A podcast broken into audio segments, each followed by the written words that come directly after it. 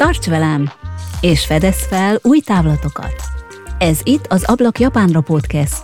Mindenféle témák, melyeknek van relációjuk Japánban, és Japánhoz is. Érintenek és érdekelhetnek téged is. Én Janagi Szava Gyöngyi vagyok, és már hosszú ideje élek Japánban, és mint japanológus próbálok válaszokat keresni a kérdésekre, és a beszélgetéseimmel inspirálni szeretnélek, a mainstreamből kizökkenteni, hogy még több perspektívából nyis ablakot a világra és ezáltal saját magadra is. Fontos elmondanom, ahhoz, hogy a podcast épülhessen és szépülhessen, örömmel fogadom a hozzászólásaidat, a véleményedet és a támogatásodat. Ha van rá lehetőséged, és szívesen segítenél, akár egyszeri hozzájárulással is támogathatod a munkámat. Ennek módját megtalálod a podcast honlapján és az epizód leírásokban is. Előre is, hálásan köszönöm. Az Ablak Japánra podcast epizódjait a Vodafone Podcast Pioneers sokszínű tartalmakat népszerűsítő programja támogatja. Ezzel segít nekem, hogy még több érdekes beszélgetés készülhessen. Köszönöm!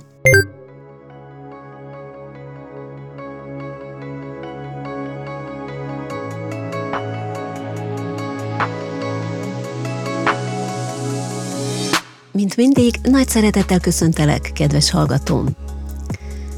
A te életedbe vajon milyen arányban épült be, vagy van jelen a mindennapokban az irodalom?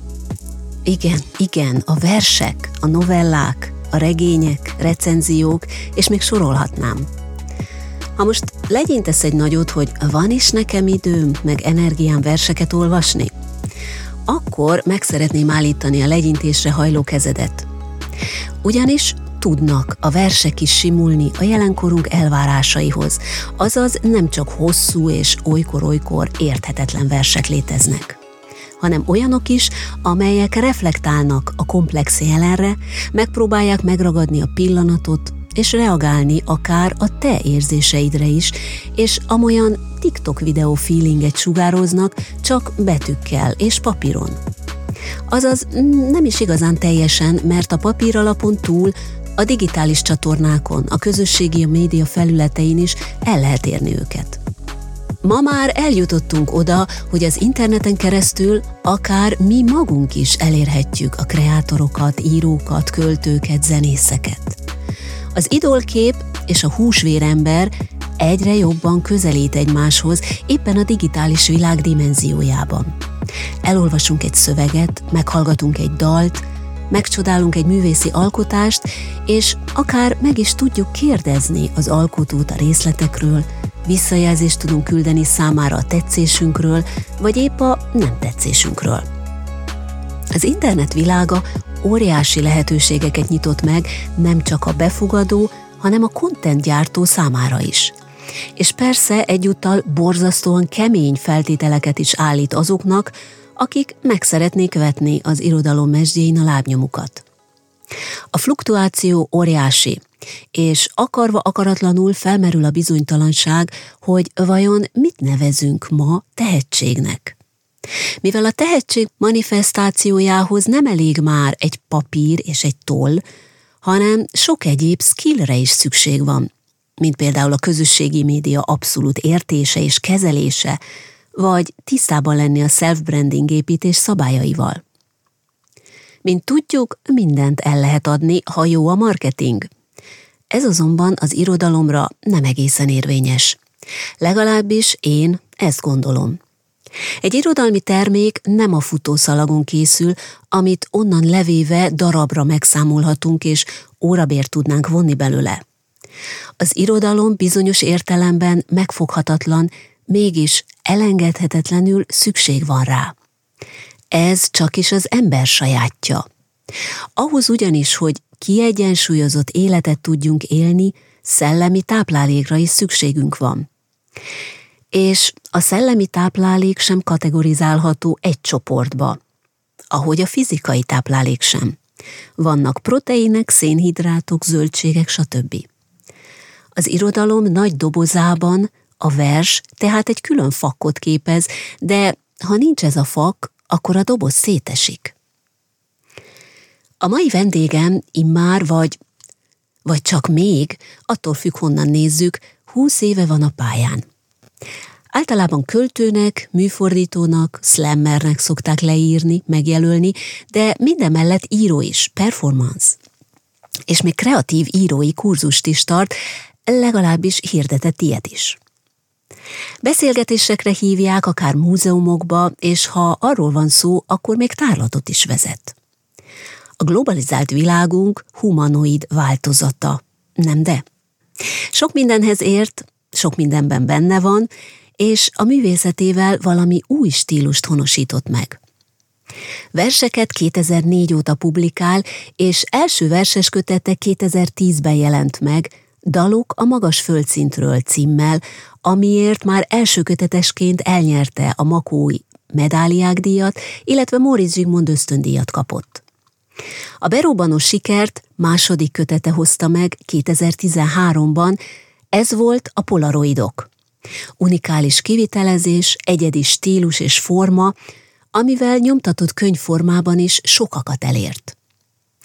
A kötet megjelenése azonban valójában egy hosszú út vége volt egyfelől, másfelől pedig vendégem új alkotói korszaknyitó kötete is volt. És hogy még távolabbról nézzük, a polaroidok kötet létrejöttét, akkor azt kell megállapítani, hogy a sikeresség mögött a közösségi médiát használók tömbje állt. Ők maguk generálták a sikert azzal, hogy széles körben osztották meg a verseket. Ezek után pedig szívesen vették kézbe nyomtatott formában is. Nem csigázom tovább a türelmedet, kedves hallgatóm, aki az ablakot kinyitja, mint mindig, Janagi Szava Gyöngyi, és aki ma ezen az ablakon benéz, Simon Márton, kortárs költő, műfordító, slammer, író, performance, aki mellesleg a Károli Gáspár Református Egyetemen szerzett diplomát japán szakon. Kedves Márton, nagy szeretettel köszöntelek a műsorban, megtiszteltetés, hogy elfogadtad a meghívásomat. Szervusz, Gyöngyi, nagyon köszönöm a meghívást, nagyon örülök, hogy itt lehetek. Bevallom őszintén, hogy én nem tartozom igazán azok közé, akik töviről, hegyire ismernének téged, így egy kicsit elfogulatlanul próbálok közelíteni feléd, ezt azért tartom fontosnak elmondani, mert amikor az ember kinyitja a netet, akkor csak úgy hömpölyög belőle Simon Márton, hogy rengeteg rendezvény, interjú, felvételek, programok, mi egymásról veszel részt, tehát egy, egy borzasztóan aktív személyiség vagy, aki mellesleg költő is, író is, műfordító is, meg, meg sok minden más is, és, és úgy látom, hogy a pályád elején is ott volt ez a párhuzamosság, hogy te programszervezőként dolgoztál, és mellesleg verseket írtál, fordítottál, stb. stb. Tehát az irodalomban is tevékenykedtél. Tehát ha jól látom, akkor itt neked az irodalmi tevékenységet beindítása az azért egy kemény folyamatnak az eredménye, és nem pedig egy ilyen varázsütésre történt dolog, és elég hosszú volt számodra ez az út, hogy amit itt eddig is bejártál, és ezt az utat, ezt tulajdonképpen te magad szervezted magadnak eddig, intézted magadnak, te voltál saját magad producere, ugyanakkor pedig nemrég osztottad meg a közösségi oldaladon a nagy hírt, hogy ezen túl a Grádusz művész ügynökség fog téged menedzselni. Mennyivel lesz neked ez így könnyebb? Miért lesz neked ez így jobb? Nem tudod már menedzselni magad? Egyáltalán mennyi felkérésed van e, egy hónapban? Nagyon köszönöm ezt a felvezetést, ebből szerintem sokkal, sokkal vagányabbnak, vagy menőbbnek tűnik, ha szabad ilyen szavakat használni, mint amilyennek valójában érzem magam. Hát van, most, most igen, szóval, hogy jövőre leszek 40 éves, ami engem közepesen érint rosszul, de majd még a nagy mélypont az még később jön. És, és életemben először verset azt 20 éves koromban publikáltam. Nem akarok ilyen nagy szavakat használni, hogy ez egy 20 éves írói pálya, meg nem tudom, de hogy ebben van, tehát ebben most már így benne van egy ilyen bő másfél, lassan két évtized, amikor én ezzel foglalkoztam. Ebbe a hiperaktivitásba, vagy, vagy pörgésbe, vagy ilyen nagyon ilyen program, programbőségbe, ebbe, ebbe egy kicsit bele, bele hogy mondjam, beavászkodtam én magamtól mindenféleképpen, tehát én szerettem volna egy ilyen, egy ilyen nagyon aktív és nagyon sokat, nagyon sokat szereplő író lenni, másrészt aztán ez, ugye nyilván egy ponton elkezd így saját magát generálni ez a helyzet, és elkezd így pörgetni, és, és hát hozzátartozik az, hogy, hogy azt hiszem, talán az Elton John mondta, hogy aznap, hogy abba hagytad a turnézást, meghalt-e.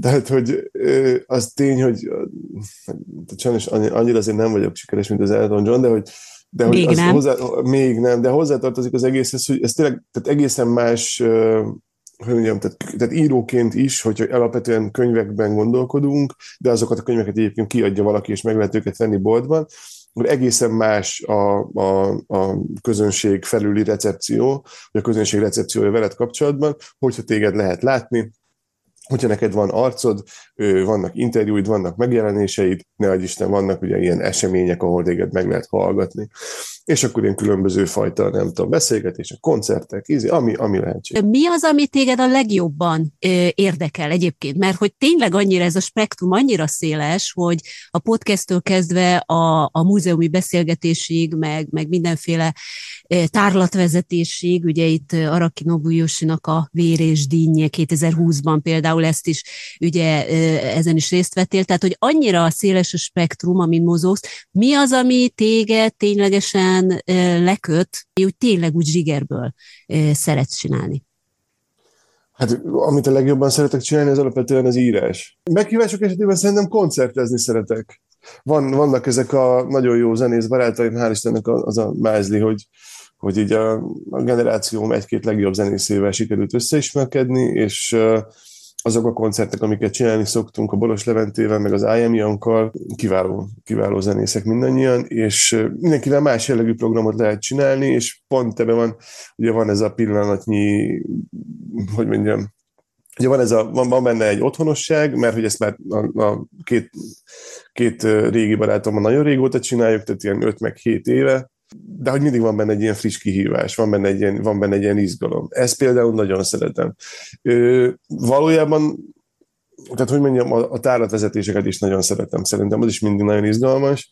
Ö, az egy nehezebb műfaj azért, mert mondjuk pont a, a Rakino Bujosi esetében azt imádtam, tehát ezt a vérés dinnyelé tárlatvezetést, az nem, három nem volt belőle, kettő volt belőle, de ha rajtam múlik, akkor lett volna belőle öt. Végre lehetett Japánról beszélni, végre nekem pont ezek a fotósok, az Araki, a Moriama, a Fukaszel, meg a Tómac, ezek, ezek az istenek, és akkor így megőrülök.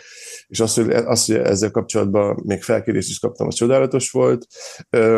Hát egyébként a többi az pedig így adja magát, tehát én nagyon, nagyon szívesen megyek iskolákba beszélgetni, meg, meg könyvtárakba, tehát ezek az ilyen közönségtalálkozók, ezek szerintem általában elég jól szoktak működni nem, tulajdonképpen tehát az a szerencsém, hogy olyasmit, amit, amit nem szeretek, vagy, vagy nagyon, nagyon mint a fogalmat húznánk, azt nem fogadod el?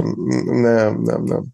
Ilyen zenés irodalmi estek, ugye most hát a zenével hmm. kapcsolatban említetted, hogy ezt hogyan lehet elképzelni, vagy hogyan, mert hogy itt, itt most ugye a szlemmezéssel is, hogy slam poetry, mert hmm. hogy azt, azt hmm. is csinálod, ezzel is ugye össze van kötve, és a, a Facebookon is megosztottál egy olyat, hogy e, hát egy ilyen irodalmi estre e, hívod a rajongókat, és akkor egy, egy ilyen kis rövidebb versecske ott volt, hogy, hogy na hát és ilyenek is lesznek, és akkor például a teljesség igénye nélkül röviden ennyi, hogy a világ legkoszosabb poharai nem merem bevallani a növényes applikációnak, hogy meghalt a fogföldi ibolya, hogy megöltük túlzás, akármit csináltunk vele, lehetetlen volt megmenteni, néztük, kétségbe esetten, kivittük a konyhába, bevittük a konyhából. És hát ugye akkor feltétlenül a fogföldi ezt már nem bírta ki,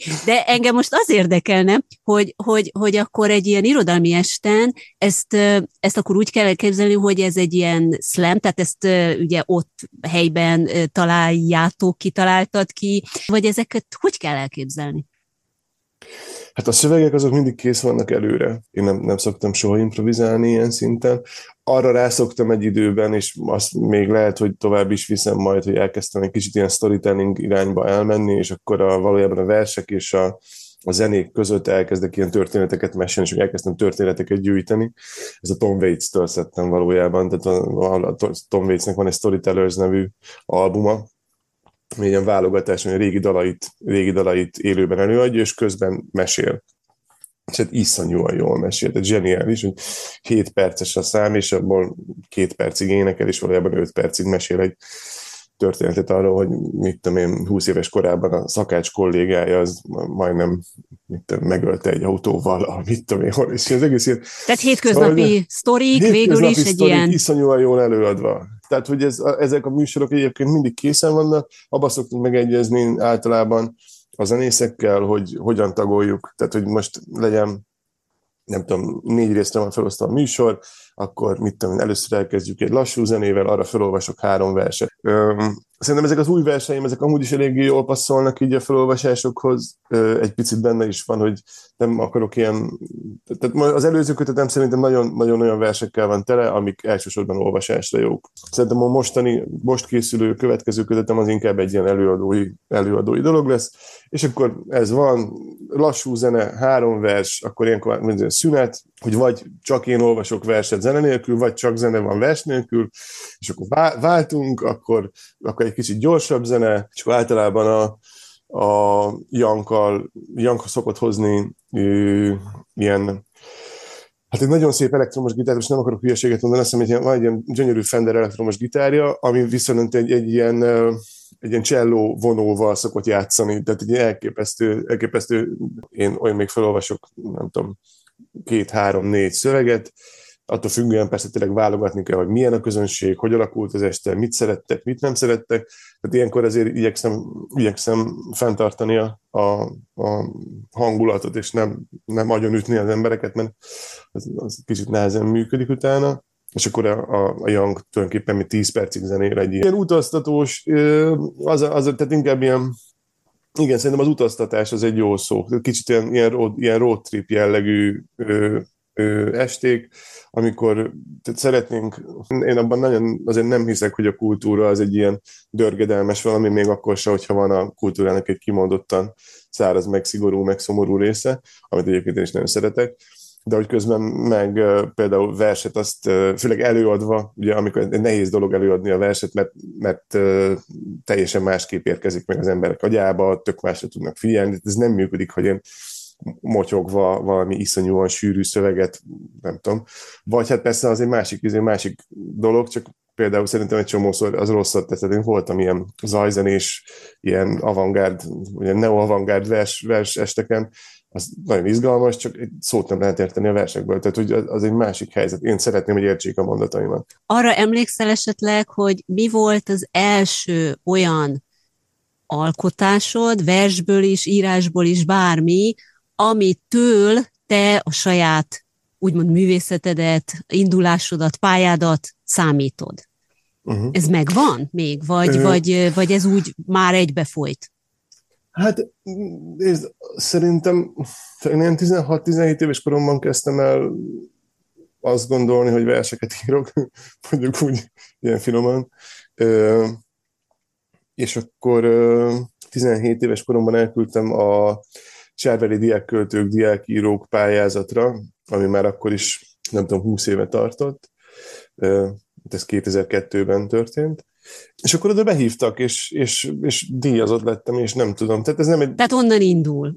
Lényegé, lényegében igen. És, és most, jelen pillanatban, te hova sorolod magad? Tehát milyen izmusba, vagy milyen, milyen uh, irányvonalba, vagy pedig inkább vegyük azt, hogy te a Simon Mártonizmusba tart, tehát egy, már egy saját. Mert bárcsak, hogy azért, azért tartom, igen, azért tartom ezt érdekesnek, hova ö, sorolnád be? Hát, ö, hogy mondjam, bizonyos keretek között szerintem azért ez elég jól elhelyezhető abból a szempontból, hogy a, a nem tudom, a generáció egy része, meg a nálam fiatalabbak, azok szerintem most sokat foglalkoznak a a poszthumanizmussal, az ökopolitikának ilyen különböző vetületeivel, hát én, én ebben nem tartozom feltétlenül, vagy, vagy nagyon-nagyon érintőlegesen. Ha már valahova, vagy valamihez közön van, akkor szerintem sokkal inkább így a, az amerikai 30-as, 40-es generációnak egy ilyen identitás identitás politikai vonalához, amiben van egy ilyen nagyon erős személyesség, van egy ilyen nagyon, nagyon felszabadult nyitottság a popkultúra felé. Szerintem van, mondjuk ő pont nem amerikai, ő szerintem Ausztrál, a Hera Lindsay Bird, ö, ö, most a feleségem nagyon jó versét fordította egyébként. Ö, hogyha most valakihez hasonlítani kéne azokat a verseket, amiket írok, akkor nagyjából így a, szerintem a Petri György és a Hera Lindsay Bird között félúton vannak. Tehát, hogy ez abszolút, és, és köze, köze van persze természetesen közben ez az egész ilyen spoken word uh, slam poetry vonalhoz, tehát van egy ilyen, van ebben egy ilyen előadói vetület. Hát az, ez egy ilyen hibrid, hibrid dolog, én igyekszem. Szerintem elég, tehát hogy tényleg valójában az, az, hogy ilyen kiktől merítek meg, hogy most nem tudom, nagyon sok Bukovszkit olvasok például. És akkor hatnak rád azok, akiket éppen olvasol, és, és akkor úgy, mint a szivacs, azért beszívod őket is, és csak átgyúrva magadban, akkor ezt ugye egy ilyen Simon Mártonizmusban kiadod. De hát közben meg azt is látom, vagy, tehát, hogy tehát nem fordítva kellett volna valójában a dolog logikája szerint, tehát, hogy én hosszú távon, amikor, amikor pályakezdő költő vagy, kezdjük el legelejét. Akkor pályakezdő költő vagy, akkor azt hiszed, hogy mindenki ilyen hisz a, aki jó, az nagyon jó, aki rossz, az nagyon rossz, aki originál, az nagyon originál, mindenki más az béna, és a izék, és a dilettánsok, és a zsenik, és a, tehát így, így 17 évesen tényleg így ülsz, és azon imádkozol, hogy úristen, csak adja az Isten, hogy véletlenül én is zseni legyek. Uh, nyilván ez abszolút nem így működik, tehát baromi sokat kell tanulni, nagyon-nagyon sokat kell ezzel foglalkozni, iszonyan tudatosan ki kell találni, hogy mit fogsz csinálni, hogy fog ez működni, tisztában kell lenni azzal, hogy körülötted a szövegek mondjuk a saját kultúrádon, országodon belül milyen trendek szerint működnek, milyen trendek szerint működnek Európában, Amerikában, áldját, hogy, hogy kell egy ilyen általános borzasztó nagy tájékozottság, és persze nyilván azon túl, hogy ez így van, és akkor nem tudom, persze olvasni kell hozzá filozófiát, meg esztétikát, meg ezért, de nyilván van ennek egy ettől teljesen függetlenül egy ilyen intuitív része, hogy mi az, amit közben te szeretnél, meg, meg hogyan. És én szerintem, hát nem egyszer, még nem kétszer jártam már úgy, hogy, hogy hogy írtam valamit, azt éreztem, hogy jó, hát ez, ez, hát, ez most eredeti lett. Jó, hát ez most nem is olyan nagyon izé, tehát nyilván azért ne, ne, ne szálljunk el magunktól feleslegesen, de hogy hát ez most azért így sikerült, és tudom, fél éven belül találtam egy szöveget valakitől, ami pontosan ugyanolyan, tehát ugyanaz a hangulat, ugyanaz, tehát én egy kicsit bevallom ezen a ponton, amikor tényleg az internet uralkodik az életünkön, és tulajdonképpen bárhol, bármikor, akármilyen szöveget fel lehetne találni, tehát most már tulajdonképpen a, a hozzáférhető szövegek aránya, így az elkészülő szövegek egészén belül az ilyen hatalmas. Én nem tudom, hogy az eredetiség illúziója az még fenntartható-e túl sokáig, mert hogy egy rugóra jár az agyunk. Tehát ez milyen, egyszer olvastam, nem olyan rég olvastam, hogy még az álmok is valójában azonos ilyen patternek mentén működnek, tehát hogy a saját, az eredetiségünk is egy ilyen nagyon törékeny valami. Mindegy, ezt most messzire elvittem, de a lényeg tényleg ez, hogy én azt gondolom, hogy amiket csinálok, az egyrészt a magam ugyan tényleg elég eredeti, másrészt meg nyilván mindenhez köthető. Mindenhez. Tehát, hogy azokhoz, amiket olvastam, amiket láttam a különböző, nem tudom, filmélményeimhez. Hogyan kategorizálod akkor így ezeket az élményeket? Ezt is korábban e, valahol említett egy interjúban, hogy a reptiliánus vers, hogy a boldogság vers, ami ugye hát a reptiliánus, e, a, a, ezek a gyíkember konteó, e, hogy ugye társadalmunkban gyíkemberek e, irányítanak bennünket, és a többi. És ugye te erre azt mondtad, hogy e, nem hittem a szememnek, sírva és sikítva csapkodtam a térdem, stb. stb. és elhatároztam, hogy ezt megpróbálom versbe írni. Tehát, hogy amikor így te e, egy élményen csúnya szóval élve átesel, akkor ezt te ott rögtön próbálsz abból egy, egy verset faragni, vagy pedig felíró, vagy pedig ez hogyan működik? Hát a, a, maradva a konkrét példánál, a, a reptiliános vers az azért készült mert ez tényleg egy ilyen nagyon egy ilyen C kategóriás reality showból, ilyen konteós reality showból lett, és tehát egy kicsit olyan, olyan lett ez a reptiliános része ennek a, egyébként tényleg borasztóan, borasztóan színvonalatlan a műsornak, mint hogy a harmadik koré rendezett volna egy filmet a boldogságról. Tehát, hogy, tehát, hogy, tehát, hogy ilyen, ilyen fura emberek szaladgálnak fura helyeken, és tényleg hát így, tehát, tehát, vagy mint a Stalker, mikor a Tarkovsky, tehát így mutat, tudod, így mutat egy dombra, de miért? Hát, és ott, ott, ott, ott, ott fura rezgéseket lehet érezni, de ez, ez mit jelent, ez senki nem nem tudjuk, mit akarnak a reptiliánok, valamit biztos akarnak. Egyszer csak eljutunk oda, hogy két ilyen tök átlagos texasi háziasszony így leül egy ilyen asztalhoz, és így összeérintik a tenyerüket, mert ők azt állítják magukról, hogy a reptiliánok, és akkor így ilyen iszonyú boldogan így elkezdenek magukba így sutyorogni valamit reptiliánok, és az egész, tehát így nézett, és, és hibátlan. Tehát, hogy tehát olyan furcsa, szerintem ebből a szempontból tényleg olyan volt az egész, mint egy vers, mert, mert valami nagyon váratlan helyről így tök érdekesen elindult, de hogy egyszer csak egy ilyen nagyon váratlan kifutása lett neki, hogy, hogy miért, miért volt ez olyan fontos, és tényleg az egy ilyen békés pillanat volt, tehát hogy így a, a nagy, nagy, nagy káosz végén egyszer csak ott volt két ember, aki iszonyúan boldog volt, és így összeintették a tenyerüket, és így. Szóval, hogy ez, Valószínűleg ez ennyi volt. Én amikor azt a szöveget írtam, az volt a, az előző kötetemnek a legelső pár szövege, amik ott vannak az elején, ez az idill, a boldogság, a remény, a, akkor az motivált, hogy, hogy olyan szövegeket írjak, amik nyelvileg épp hogy csak megállnak versként. Amikor te például elutazol valahova, vagy csak a hétköznapokat éled, és ezek az élmények, bármilyen élmény, amiből aztán ugye a verseid témáját is tehát amikor átéled ezeket az élményeket, akkor akkor ezekből minél előbb próbálsz verset írni, vagy, vagy így megörökíteni valamilyen formán, vagy pedig ezeket valamilyen módon elteszed, elraktározod, utána átgyúrod magadban, stb. Tehát, hogy ennek a folyamata, ez nálad hogyan működik? Hát mindenképpen átgyúrom, mert mindenképpen nagyon sokáig tart. Tehát, hogy valójában a... Tehát ez nem rögtön megy, ez nem, nem, nem úgy kell ez... elképzelni, hogy te megnézted a reptilián részt, és akkor elkezdtél nevetni, és akkor utána öt perc múlva már kész voltam. Ja, nem, akkor ez nem. szerintem egy évvel később írtam azt a verset. Tehát nem.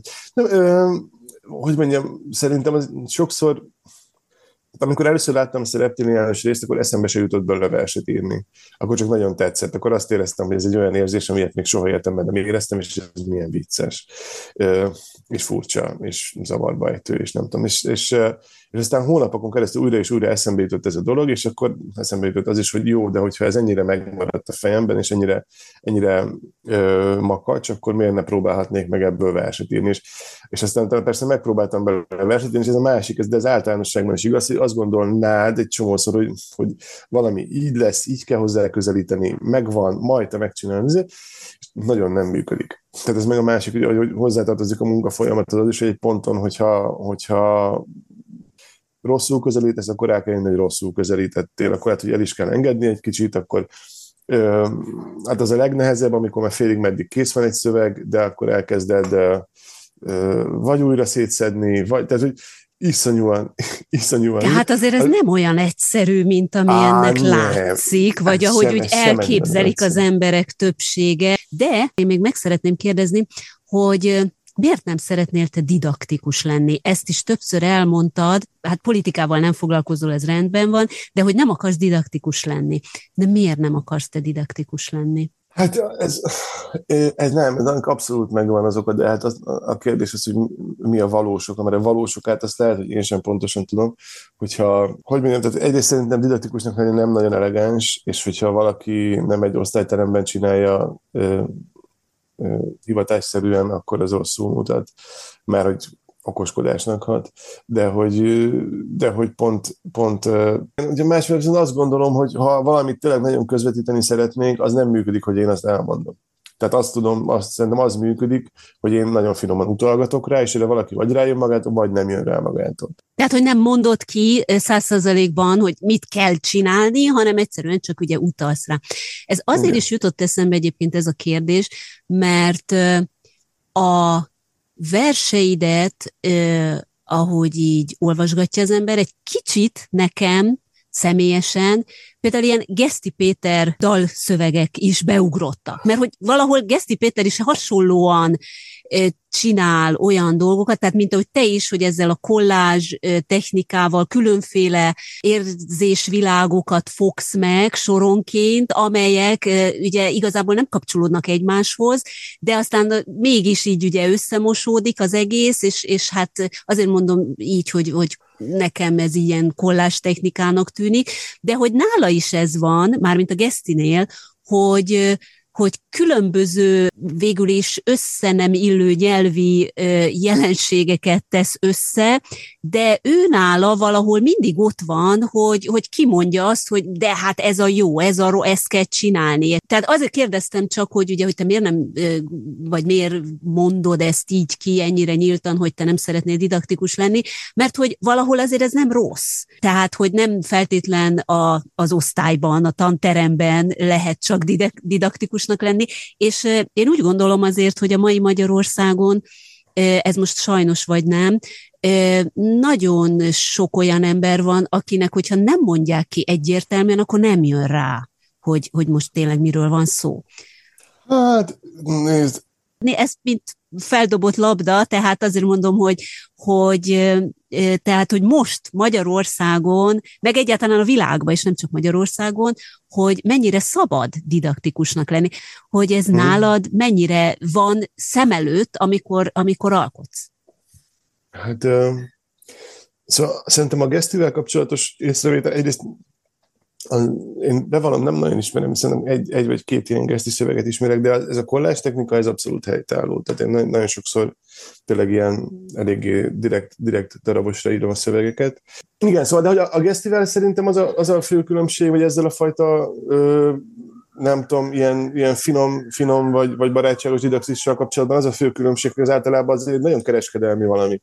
Tehát, hogy egy ilyen, egy ilyen slágerbe beleírni, hogy hogy nem tudom, ez és ez van, és akkor ez így milyen jó, vagy fú, tehát hogy ott szerintem ott eleve a slágereknek, vagy a, a dalszövegeknek néha nyilván nem a, azért nagyon Szóval van egy, van egy rétege szerintem a dalszövegeknek, aminek jobban áll a transzparencia, tehát jobban, jobban áll az, hogyha nem, nem rejtélyeskednek, nyilván a többinek meg jól áll az, hogy rejtélyeskedik, tehát ez egy teljesen más, más dolog hogy mondjam, azt, azt feladatomnak érzem, hogy azt az értékrendet, amit én, én a magaménak tartok, szóval milyen formában képviseljem. Erről szoktam is néha mondjuk írtam életemben talán nem tudom, három politikai verset, meg, meg mit tudom én, 10-15 politikai szlemet, és akkor nem tudom, időnként erről itt szó van, de, de hogy közben szerintem tényleg azért, ha már így a, a, a világnál tartunk, meg Magyarországnál tartunk, csak egy picit azért leszűkítve, azt szerintem tényleg elég nagy probléma, hogy pont mindenki azt, tehát hogy tudom, hogy ez egy ilyen utopisztikus elképzelés, akkor mindenki magától rájön, hogy mik a jó dolgok, és akkor majd izé hirtelen a felvilágosodás így elömlik az országban, és akkor majd milyen jó dolgokat fognak ö, szeretni, meg kitalálni de hát közben az, az egy strukturális probléma, hogy évtizedek óta mindig mindenkinek megvan mondva, hogy mit kell gondolni. Tehát, hogy ez, ez szerintem hosszú távon azért borzasztóan rosszat tesz, mert hogy nem, így nem lehet, így nem lehet. Így Tehát, nem hogy... lehet, igen, igazad van ebben, de akkor, amikor például már egy olyan népszerűséget magad mögött tudsz, mint amit te magad mögött tudsz,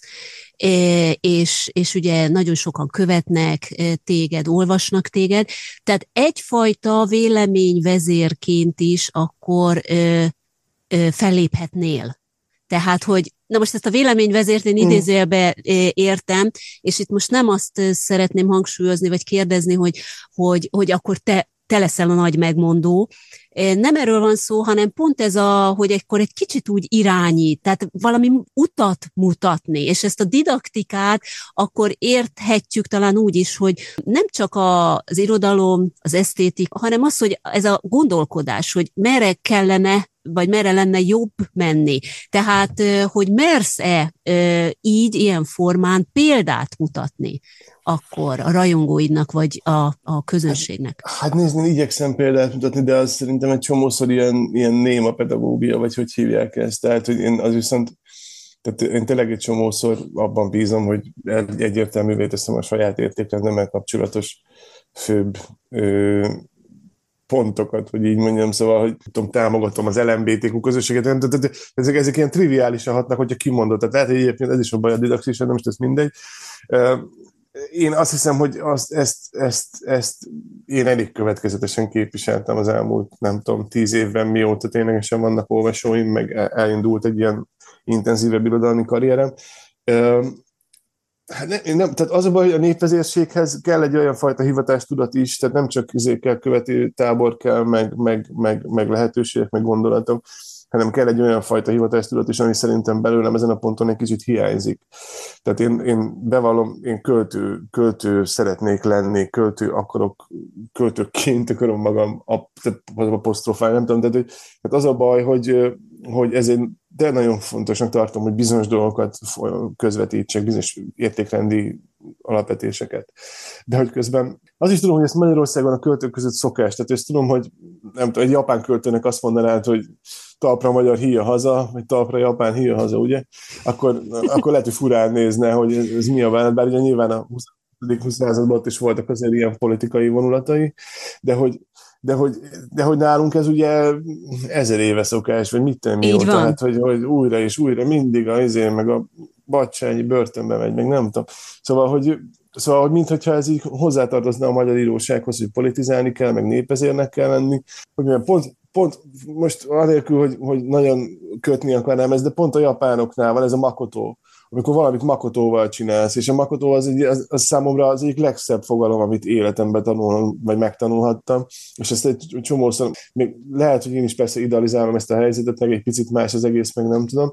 Tehát itt azért mondjuk el a hallgatóknak, tehát a makotó, hogy arra gondolsz, hogy ugye valamit teljes szívből csinálni, hogy igen, igen. teljes odaadással, és, és akkor ott vagy, és, és beleállsz, és megcsinálsz. Igen, igen, tehát igen. Ez, ezt jelenteni ez a kifejezés. Igen, igen. ez lenne, és, és hogy ezt én, én ezt nem, tehát hogy hogy mondjam, egy csomószor azt érzem, hogy nálunk a politizálás is ilyen póz lesz, ilyen szerep lesz, ilyen, izé.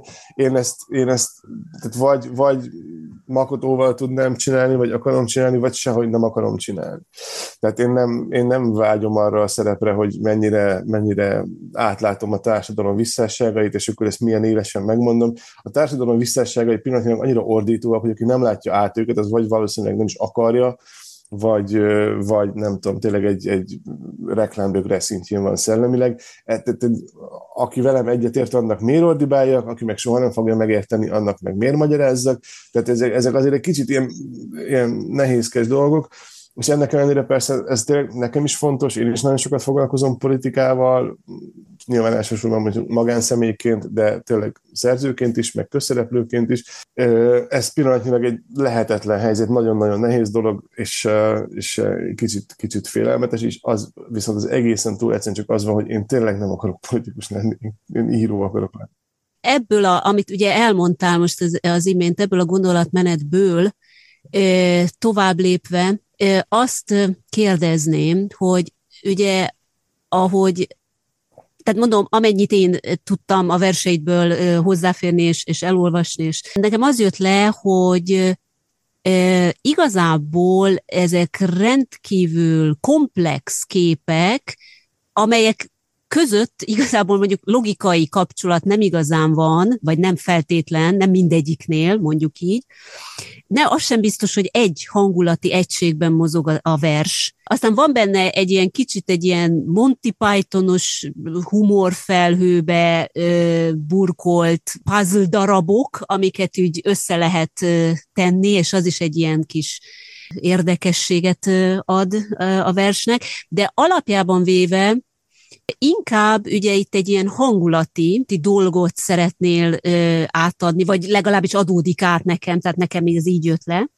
Uh-huh. És most itt az a kér, nekem az a kérdésem, hogy akkor, amikor, hogy a világ ennyire komplex, ennyire nagy komplexitásban tobzódik, hogy itt most már nincsenek egyenes vonalak, tehát nem látjuk át már se politikailag, sehogy sem, hogy ki kivel van, miért, miért van úgy, miért. Tehát azt akarom csak kérdezni, hogy ebben a nagy komplexitásban vajon e, milyen megnyugvást tud adni egy pillanat. Tehát, hogy egy pillanatra koncentrál az ember a verseid által. Azzal, hogy elolvassa valaki, kap egy, egy ilyen hangulati érzést, egy hangulati váltást. Ugye ez nem ad megoldást, tehát nem didakt, tehát nem ad megoldást semmire effektív, de hogy legalább a lelki beállítottságát, egy hangulati attitűdváltást tud nyújtani.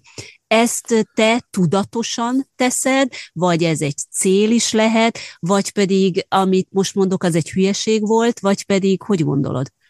Nem, semmiképp sem volt hülyeség. A, szerintem az Örkény Istvánról van ez az anekdota, hogy, hogy bement, bemegy az antikváriumba valamikor így a 50-es években, és megkérdezi a, az antikváriust, hogy Jóska bácsi, most mi fogy? Hát most, most a vers fogy. Csak a vers, ekkora a baj. Szóval, szóval szerintem, szerintem a verseknek van egy olyan fajta időtlensége sokszor, tehát van egy, vagy nem is időtlenség, hanem időn kívülisége, néha valóságon kívülisége, van egy olyan fajta felszabadító ereje a vers olvasásnak, ami, ami még akkor is nagyon jó hatással van az emberekre, vagy akkor is, akkor is nem tudom, van egy ilyen már-már meditatív ö, hatása, hogyha egyébként a egyébként nem, nem olyan tényleg kimondani a hangulati, mint az én verseim. Hát nézd, én abba bízom, hogy ez működik, mert valamelyest működnie kell. Nyilván tényleg van benne sok humor, meg van benne elég sok ilyen, nem tudom, groteszk, meg, meg közepesen déres részlet, de, de hát összességében ö, én pont ezt a komplexitást, pont a világnak ezt a komplexitását szeretném ezekkel a, ezekkel a hangulatokkal közvetíteni, meg azt a részét is, hogy ez nem feltétlenül, ö, hogy mondjam, ellenséges. Tehát, hogy, hogy érted, mindannyian szoktunk jobb-rossz pillanatokban kifeküdni a csillagos ég alá, és nézzük a csillagokat, hogy milyen gyönyörűek, és, és mennyire fantasztikus az egész, és nem tudom. És közben meg, hogyha belegondolsz, akkor olyan baromi ijesztő az, hogy ott vannak a csillagok, mert így a semmi közepén suhanunk egy ilyen porszemnyi kődarabon, és megyünk így a semmiből a semmibe, a mínusz 273 fokos tökéletes sötétségben. Tehát, hogy ha, ha így nézed a csillagokat, akkor hirtelen nem annyira romantikus az a nyári este. Na, de hogy közben lehet úgy is nézni a csillagokat, hogy ott fekszel, minden rendben van, éppen béké hagynak, éppen nem tudom, akár vagy valakivel, vagy egyedül, vagy de jól vagy, és izé, és nem, nem abban kell gondolkodni, hogy nem tudom, fönn mínusz 273 fokon, és a semmiből a semmibe tartunk, hanem az, hogy nem tudom, csiklandozza a tarkódat a függés, ez milyen jó. Tehát, hogy honnan közelíted meg a dolgokat.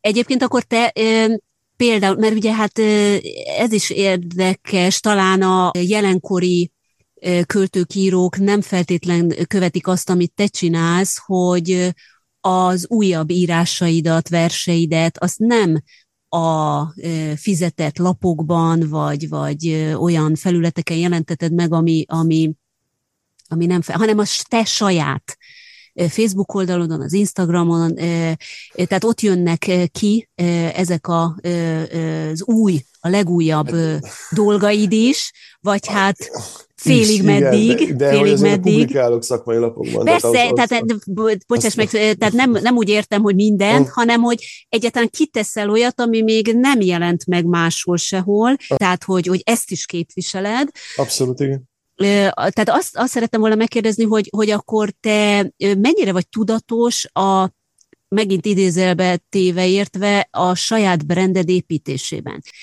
Tehát akkor te most belövöd a, azt az úgymond nisét, azt a kis rést, hogy oké, okay, most mm. az emberek például erre fognak rámenni, vagy ez, a, ez van most a köztudatban. Tehát, hogy mennyire kell neked alkalmazkodni a közönségedhez? Ö, hát szerintem a kommunikációs csatornákon kell alkalmazkodni, egyébként abban, amit írok, abban nem kell alkalmazkodnom. És hogyan alkalmazkodni? Tehát ez a, hogy kell alkalmazkodni, ez mit jelent? Hogyan alkalmazkodni? Az, hogy, az, hogy például ez a, az, hogy rászoktam arra, hogy időnként máshol nem publikált verseket, vagy friss verseket kiteszek néha az Instára, a Facebookomra, van egy Patreon oldalam, Patreon oldalamra, tehát akármit írok, első, először a Patreon oldalra kerül fel egyébként. Tehát ez, ez így most már másfél éve így van, és akkor közben utána a végleges verziókat szoktam folyóiratokban publikálni, és majd a végén könyvben fogom. Szóval, hogy ebben a formában, hogy, tehát, hogy tehát mivel az egész világ éppen a közösségi médián kommunikál egymással, és ez így tényleg a minden formában így működik, ö, ö, ebből nem tudok kimaradni, mert nem is, nem is szeretnék. Tehát, hogy ez... De hogy például te a ö, mert ezt is valljuk be, ugye, hogy most a mai világban a művészeknek is ugyanúgy kell self-brandingelni, mint, Abszolút, mint bárki másnak, hogyha ugye sikeres szeretne lenni, vagy hát legalább egyről a kettőre jutni, hogy nálad mik azok a tudatosabb lépések, amikre figyelsz, amikor ugye így a, a self-brandingedre van, brandingedről van szó? Tehát például, mit tudom én, van egy listád, vagy van egy naptárad, hogy, hogy be van jelölve, hogy mit tudom én, hány naponként biztos, hogy posztolni fogsz. Hát arra figyelni, ja, ne persze, hát ilyenekre figyelni kell. Tehát ezek, hát ezek az alapdolgok. Alapdolgok, de hát ez egy technikai kérdés, hogy nem tudom, fenn kell tartani az Instának a működését, mert hogyha túl ritkán posztolsz, akkor nem, nem, nem kezdi el. Ez mennyire van rád nyomással? Ja, hát, hát a versek szempontjából, a versek szempontjából azt én akkor tisztáztam a Patreon támogatókkal még az elején, hogy én bármit írok, hogyha kész van, akkor fölteszem oda nagyon szívesen, de hogy azt például nem tudom vállalni, hogy fogok bármit írni. Tehát, hogy ez nem azt jelenti, hogy én havonta, havonta két-három verset akkor szállítok megrendelésszerűen, hanem, hanem hogy az, ha viszont lesz vers, akkor viszont itt, fog, itt fogják látni. És az az igazság, hogy ezt ők tök jól megértették, tök, tök tiszta helyzet lett, mert mondtam, azt is, meg, azt is megírtam nekik, vagy hát így kiírtam egy ilyen hosszú posztban, hogy nyilván mind a kettőnknek, vagy mindannyiunknak az az érdeke, nekik is, meg nekem is, hogy amit írok, az jó legyen. Azért, hogyha, hogyha azért kényszerből írok az értelemszerűen, vagy ilyen igen, tehát látszik. teljesítménykézve, hát nem is az, hogy igen, időnként látszik, a fene tudja, hogy mennyire működik, izé, és a, tehát a, a saját, a saját intencióimat, azokat így próbálom, nem tudom, megőrizni, meg követni, és én nem, nem lecserélni arra, hogy, hogy akkor nekem most itt publikálnom kell gyorsan egy verset egy oldalon, mert izé, szóval, hogy ez, ezt, ezt a kompromisszumot hál' Istennek eddig még nem kötöttem meg, vagy nem kellett megkötnöm, és, és többször is volt. Hát nem. Most igaziból tehát az a szerencsés helyzet, hogy valójában nagyon készülök a következő könyvemre, rengeteget írok, folyamatosan ezzel foglalkozom, és emiatt sok szöveget teszek fel a Patreonra is, mert tényleg az van, hogy ha kész van, akkor fölrakom pont.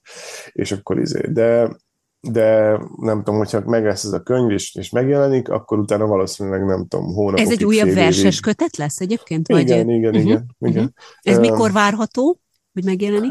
Hát jövő ősszel szerintem. Jövő ősszel. Uh-huh. Jövő ősszel. És uh, és uh, igen, szóval akkor viszont utána meg nem, mert nyilván friss könyv után a szerzők nem nagyon írnak egy darabig semmit, akkor majd nyilván az is lesz.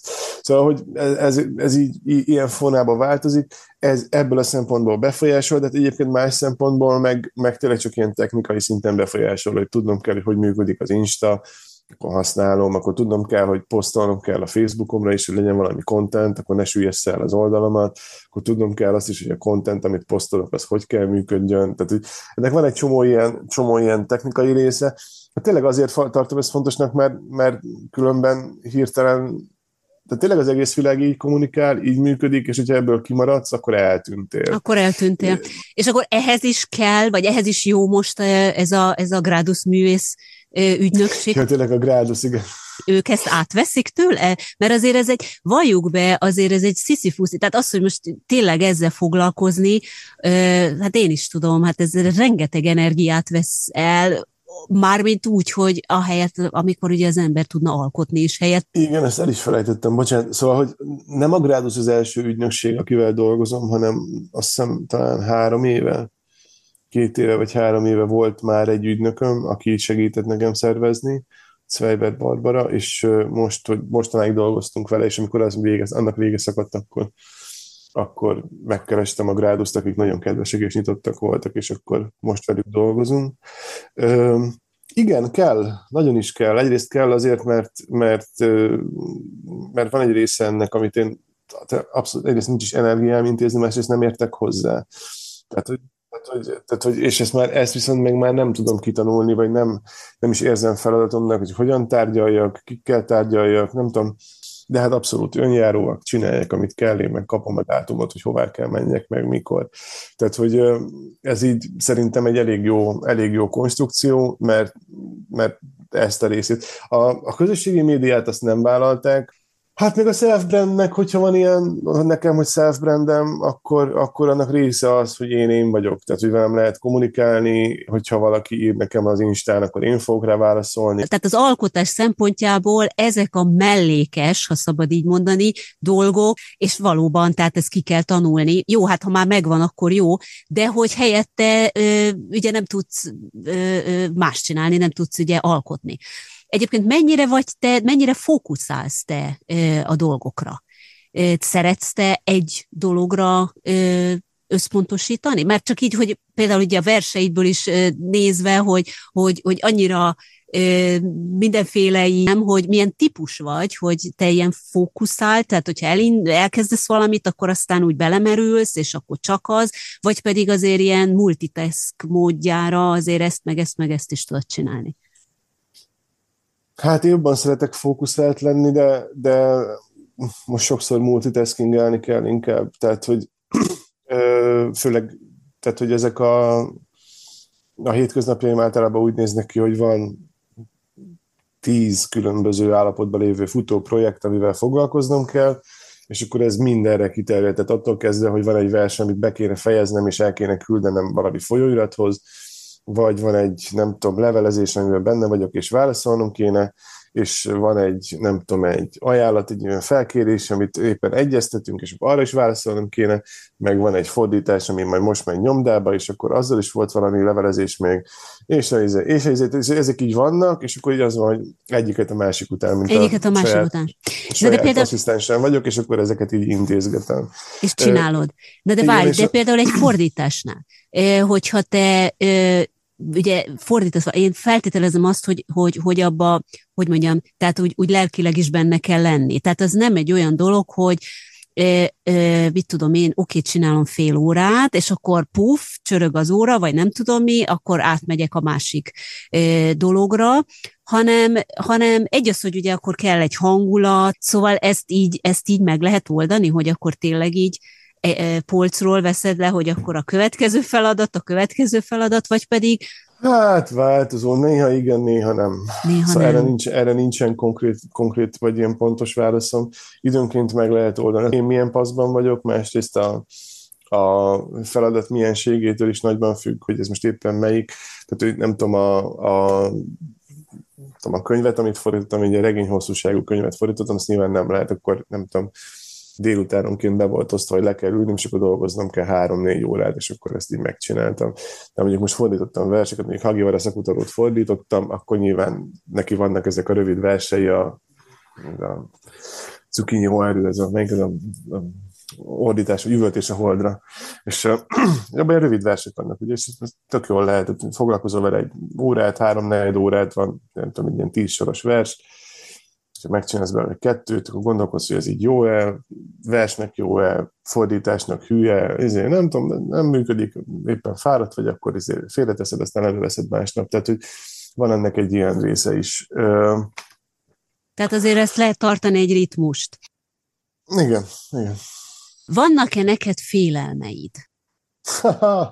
Ez egy jó kérdés, illetve előtte, mielőtt így konkrétan a félelmekre rátérnénk, hogy érzele versenytársakat. Ugye olyan valakit, akire azt mondod, hogy felnézel, de tartasz tőle, és egy kicsit úgy gondolod, hogy hm, talán én ebben jobb vagyok, figyeled a környezetedet, a, tehát külfölditől kezdve magyart is, Aha.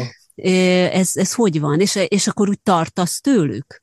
Hát tartani nem tart, nem, szerintem engem ez inkább inspirál egy csomó tehát van egy, van, nem tudom, ha csak a, ha csak a feleségemet és a legjobb barátomat vesszük, akkor a, a, a feleségem, ez a Tóth Réka Ágnes, aki egyébként ö, ö, a Szombathelyi Színháznak a dramaturgia, és van neki egy színháztudományi, színház, színház történet, én nem tudom, azt hiszem színház történeti doktoria, és, és közben folyamatosan dolgozik, és tavaly az ő, ő Horváth Csaba rendezésében készült Móricz, Móricz Zsigmond kivilágos kivírattig előadásuk lett szombathelyen az évad legjobb előadása, amit így meg, megszavaztak a hm. kritikus C-ben. Gratulálok, um, ez igen. Ja, köszönöm szépen. Uh, vagy hát a Réka érdemel, én csak igen. de hogy akkor majd átadom.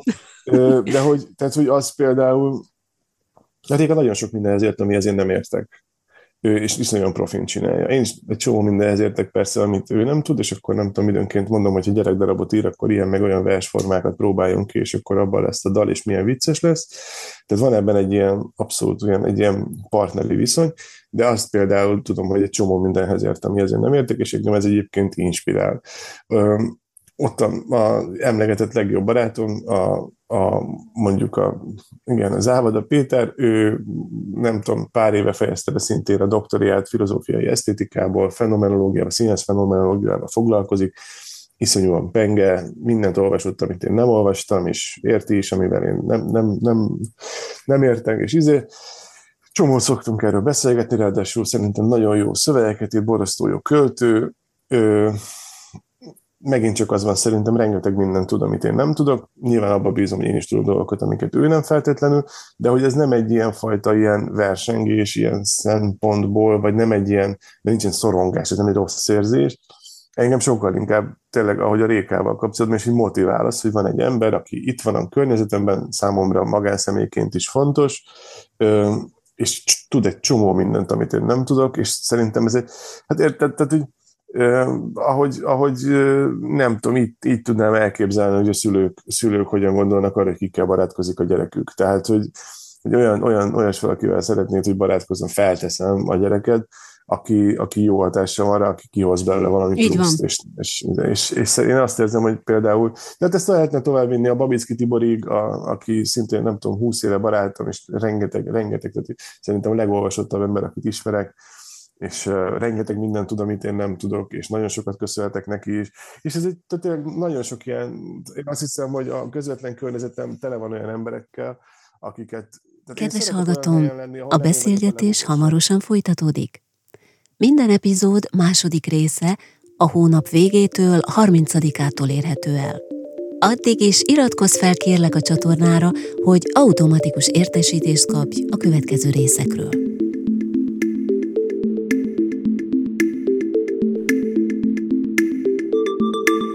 Ma egy újabb ablakot nyitottunk Japánra. Köszönöm, hogy velem tartottál. Az új epizódokat eléred a magyar podpad.hu oldalon, az Apple Podcast-en, Spotify-on, Google Podcast-en és gyakorlatilag bárhol, ahol podcastek elérhetőek a neten. Ha tetszett az adás, akkor kövesd kérlek az Ablak Japánra csatornáját, így biztos nem maradsz le a következő részekről. Kérlek továbbá, hogy értékeld is a podcastet azon a platformon, ahol az adást hallgattad. Ezzel segítesz engem abban, hogy mások is könnyebben megtalálják az Ablak Japánra podcastet. Ajánlom továbbá, hogy nézz rá a podcast honlapjára, csatlakozz hozzánk a Facebookon és az Instagramon. A legközelebbig minden kedves hallgatónak a legjobbakat kívánom.